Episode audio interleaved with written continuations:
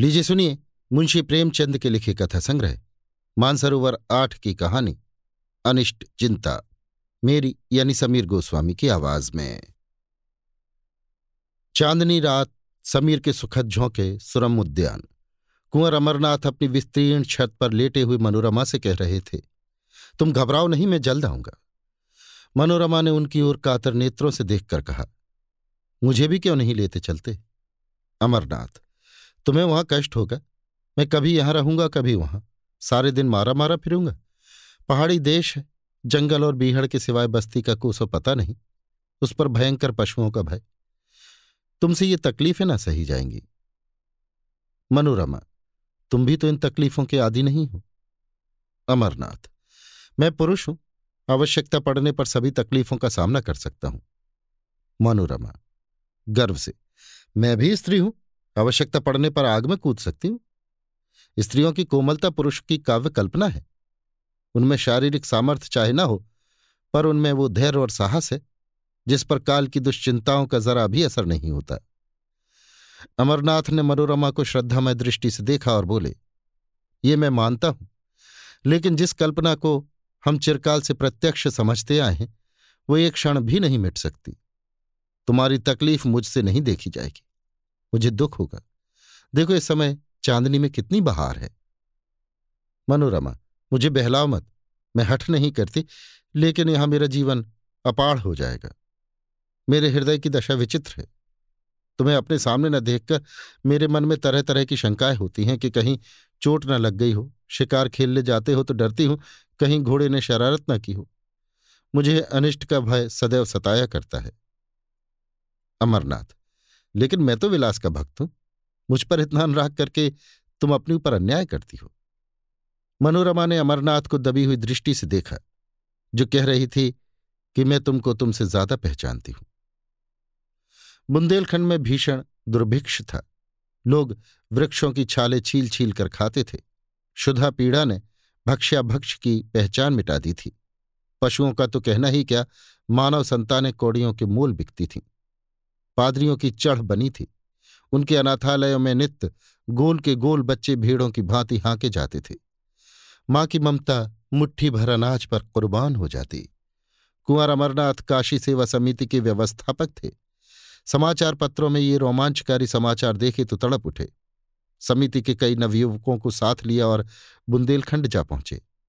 मनोरमा को वचन दिया कि प्रतिदिन पत्र लिखेंगे और यथासंभव जल्द लौट आएँगे। एक सप्ताह तक तो उन्होंने अपना वचन पालन किया, लेकिन शनि शनि पत्रों में विलंब होने लगा। अक्सर इलाके डाकघर से दूर पड़ते थे। वहाँ से नित्य प्रति पत्र भेजने का प्रबंध करना दुसाध्य था। मनोरमा वियोग दुख से विकल रहने लगी। वो अव्यवस्थित दशा में उदास बैठी रहती। कभी नीचे आती, कभी ऊपर जाती, कभी बाग में जा बैठती। जब तक पत्र न आ जाता, वो इसी भांति व्यग्र रहती। पत्र मिलते ही सूखे धान में पानी पड़ जाता। लेकिन जब पत्रों के आने में देर होने लगी तो उसका वियोग विकल हृदय अधीर हो गया। बार बार पछताती कि मैं नाहक उनके कहने में आ गई। मुझे उनके साथ जाना चाहिए था। उसे किताबों से प्रेम था, पर अब उसकी ओर ताकने का भी जीना चाहता। विनोद की वस्तुओं से उसे अरुचि सी हो गई। इसी प्रकार एक महीना गुजर गया। एक दिन उसने स्वप्न देखा कि अमरनाथ द्वार पर नंगे सिर नंगे पैर खड़े रो रहे हैं। वो घबरा कर उठ बैठी और उसी उग्रावस्था में दौड़ी द्वार तक आई। यहाँ का सन्नाटा देखकर उसे होश आ गया। उसी दम मुनीम को जगाया और कुंवर साहब के नाम तार भेजा। किंतु जवाब न आया। सारा दिन गुजर गया, मगर कोई जवाब नहीं। दूसरी रात भी गुजरी, लेकिन जवाब का पता न था। मनोरमा, निर्जल, निराहार, मूर्छित दशा में अपने कमरे में पड़ी रहती, जिसे देखती उसी से पूछती, जवाब आया। कोई द्वार पर जवाब देता तो दौड़ी हुई जाती और पूछती, कुछ जवाब आया। उसके मन में विविध शंकाएँ उठती, लौंडियों से स्वप्न का आशय पूछती, स्वप्नों के कारण और विवेचना पर कई ग्रंथ पढ़ डाले, पर कुछ रहस्य न खुला। लौंडियाँ उसे दिलासा देने के लिए कहती, कुंवर जी कुशल से हैं। स्वप्न में किसी को नंगे पैर देखें तो समझो, वो घोड़े पर सवार है। घबराने की कोई बात नहीं। लेकिन मनोरमा को इस बात से तस्कीन न होती। उसे तार के जवाब की रट लगी हुई थी। यहाँ तक कि चार दिन गुजर गए। किसी मोहल्ले में मदारी का आ जाना बाल वृंद के लिए एक महत्व की बात है। उसके डमरू की आवाज़ में खोचे वाले की शुद्धावर्धक ध्वनि से भी अधिक आकर्षण होता है। इसी प्रकार मोहल्ले में किसी ज्योतिषी का आ जाना मार्के की बात है। एक क्षण में इसकी खबर घर घर फैल जाती है। सास अपनी बहू को लिए आ पहुँचती है, माता अपनी भाग्यहीन कन्या को लेकर आ जाती है। ज्योतिषी जी दुख सुख की अवस्था अनुसार वर्षा करने लगते हैं। उनकी भविष्यवाणियों में बड़ा गूढ़ रहस्य होता है। उनका भाग्य निर्णय भाग्य रेखाओं से भी जटिल और दुर्ग्राह्य होता है। संभव है कि वर्तमान शिक्षा विभाग ने ज्योतिष का आदर कुछ कम कर दिया हो, पर ज्योतिषी के महात्म में जरा कमी नहीं हुई। उनकी बातों पर चाहे किसी को विश्वास ना हो, पर सुनना सभी चाहते हैं। उनके एक एक शब्दों में आशा और भय को उत्तेजित करने की शक्ति भरी रहती है। विशेषतः उसकी अमंगल सूचना तो वज्रपात के तुल्य है, घातक और दग्धकारी। तार भेजे हुए आज पांचवा दिन था कि कुंवर साहब के द्वार पर एक ज्योतिषी का आगमन हुआ। तत्काल मोहल्ले की महिलाएँ जमा हो गईं। ज्योतिषी जी भाग्य विवेचन करने लगे। किसी को रुलाया, किसी को हंसाया। मनोरमा को खबर मिली। उन्हें तुरंत अंदर बुला भेजा और स्वप्न का आशय पूछा। ज्योतिषी जी ने इधर उधर देखा। पन्ने के पन्ने उल्टे। उंगलियों पर कुछ गिना पर कुछ निश्चय न कर सके कि क्या उत्तर देना चाहिए। बोले, क्या सरकार ने ये स्वप्न देखा है? मनोरमा बोली, नहीं, मेरी एक सखी ने देखा है। मैं कहती हूँ, ये अमंगल सूचक है। वो कहती है, मंगलमय है। आप इसकी क्या विवेचना करते हैं? ज्योतिषी जी फिर बंगले झांकने लगे। उन्हें अमरनाथ की यात्रा का हाल न मालूम था और न इतनी मोहलत ही मिली थी कि यहाँ आने के पूर्व वो अवस्था ज्ञान प्राप्त कर लेते जो अनुमान के साथ मिलकर जनता में ज्योतिष के नाम से प्रसिद्ध है। जो प्रश्न पूछा था, उसका भी कुछ सूत्र सूचक उत्तर न मिला। निराश होकर मनोरमा के समर्थन करने ही मैं अपना कल्याण देखा। बोले, सरकार जो कहती है वही सत्य है। ये स्वप्न अमंगल सूचक है। मनोरमा खड़ी सितार के तार की भांति थर थर कांपने लगी। ज्योतिषी जी ने उस अमंगल का उद्घाटन करते हुए कहा, उनके पति पर कोई महान संकट आने वाला है। उनका घर नाश हो जाएगा। वो देश विदेश मारे मारे फिरेंगे। मनोरमा ने दीवार का सहारा लेकर कहा, भगवान मेरी रक्षा करो। और मूर्छित होकर ज़मीन पर गिर पड़ी। ज्योतिषी जी अब चेते। समझ गए कि बड़ा धोखा खाया। आश्वासन देने लगे, आप कुछ चिंता न करें, मैं उस संकट का निवारण कर सकता हूँ। मुझे एक बकरा, कुछ लौंग और कच्चा धागा मंगा दें।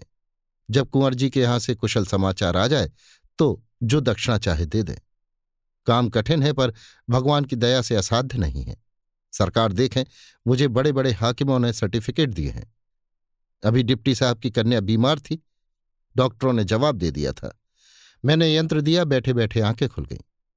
कल की बात है, सेठ चंदूलाल के यहाँ से रोकड़ की एक थैली उड़ गई थी। कुछ पता न चलता था।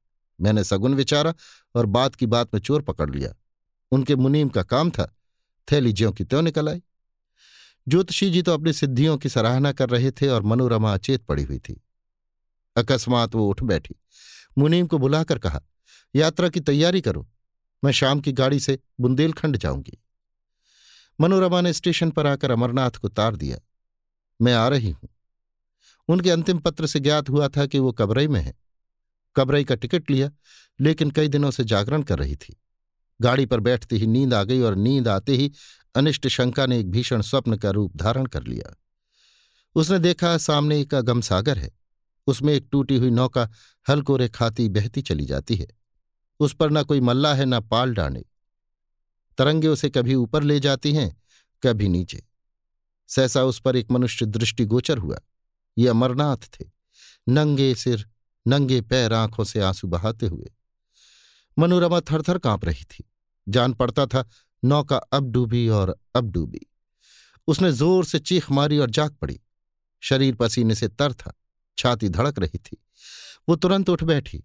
हाथ मुँह धोया और इरादा किया, अब न सोंगी। हा कितना भयावह दृश्य था। परमपिता, अब तुम्हारा ही भरोसा है। उनकी रक्षा करो। उसने खिड़की से सिर निकाल कर देखा। आकाश में तारागण दौड़ रहे थे। घड़ी देखी। बारह बजे थे। उसको आश्चर्य हुआ। मैं इतनी देर तक सोई। अभी तो एक झपकी भी पूरी न होने पाई। उसने एक पुस्तक उठा ली और विचारों को एकाग्र करके पढ़ने लगी। इतने में प्रयाग आ पहुँचा। गाड़ी बदली। उसने फिर किताब खोली और उच्च स्वर से पढ़ने लगी। लेकिन कई दिनों की जागी आँखें इच्छा के अधीन नहीं होती। बैठे बैठे झपकियाँ लेने लगी। आँखें बंद हो गईं और एक दूसरा दृश्य सामने उपस्थित हो गया। उसने देखा आकाश से मिला हुआ एक पर्वत शिखर है। उसके ऊपर के वृक्ष छोटे छोटे पौधों के सदृश दिखाई देते हैं। श्याम वर्ण घटाएँ छाई हुई हैं। बिजली इतनी ज़ोर से कड़कती है कि कान के पर्दे फटे जाते हैं। कभी यहाँ गिरती है, कभी वहाँ। शिखर पर एक मनुष्य नंगे सिर बैठा हुआ है। उसकी आँखों से अश्रु प्रवाह साफ़ दिख रहा है। मनोरमा दहल उठी। ये अमरनाथ थे। वो पर्वत शिखर से उतरना चाहते थे, लेकिन मार्ग न मिलता था। भय से उनका मुख वर्णशून्य हो रहा था। अकस्मात एक बार बिजली का भयंकर नाद सुनाई दिया। एक ज्वाला सी दिखाई दी और अमरनाथ अदृश्य हो गया। मनोरमा ने फिर चीख मारी और जाग पड़ी। उसका हृदय बांसों उछल रहा था। मस्तिष्क चक्कर खाता था। जागते ही उसकी आँखों से जल प्रवाह होने लगा। वो उठ खड़ी हुई और कर जोड़कर ईश्वर से विनय करने लगी। ईश्वर मुझे ऐसे बुरे बुरे स्वप्न दिखाई दे रहे हैं। ना जाने उन पर क्या बीत रही है। तुम दीनों के बंधु हो। मुझ पर दया करो। मुझे धन और संपत्ति की इच्छा नहीं। मैं झोपड़ी में खुश रहूँगी। मैं केवल उनकी शुभकामना रखती हूँ। मेरी इतनी प्रार्थना स्वीकार करो। वो फिर अपनी जगह पर बैठ गई। अरुणोदय की मनोरम छटा और शीतल सुखद समीर ने उसे आकर्षित कर लिया। उसे संतोष हुआ, किसी तरह रात कट गई। अब तो नींद न आएगी। पर्वत के मनोहर दृश्य दिखाई देने लगे। कहीं पहाड़ियों पर भेड़े के गल्ले कहीं पहाड़ियों के दामन में मृगों के झुंड, कहीं कमल के फूलों से लहराते सागर। मनोरमा एक अर्धस्मृति की दशा में इन दृश्यों को देखती रही, लेकिन फिर न जाने कब उसकी अभागी आँखें झपक गईं। उसने देखा अमरनाथ घोड़े पर सवार एक पुल पर चले जाते हैं। नीचे नदी उमड़ी हुई है। पुल बहुत तंग है। घोड़ा रह रहकर बिचकता है और अलग हो जाता है। मनोरमा के हाथ पाँव फूल गए।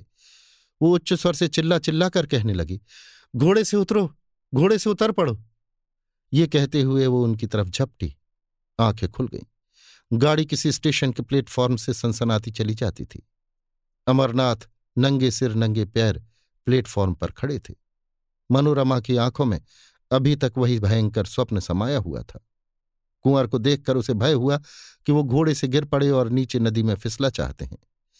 उसने तुरंत उन्हें पकड़ने को हाथ फैलाया और उन्हें ना पा सकी तो उसी सुषुप्त अवस्था में उसने गाड़ी का द्वार खोला और कुंवर साहब की ओर हाथ फैलाए हुए गाड़ी से बाहर निकल आई।